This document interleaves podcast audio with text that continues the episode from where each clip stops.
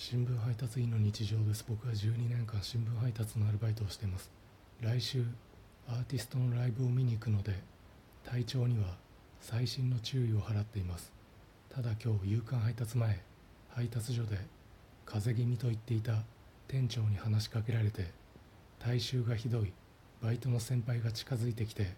体臭がひどい社員さんが近づいてきました。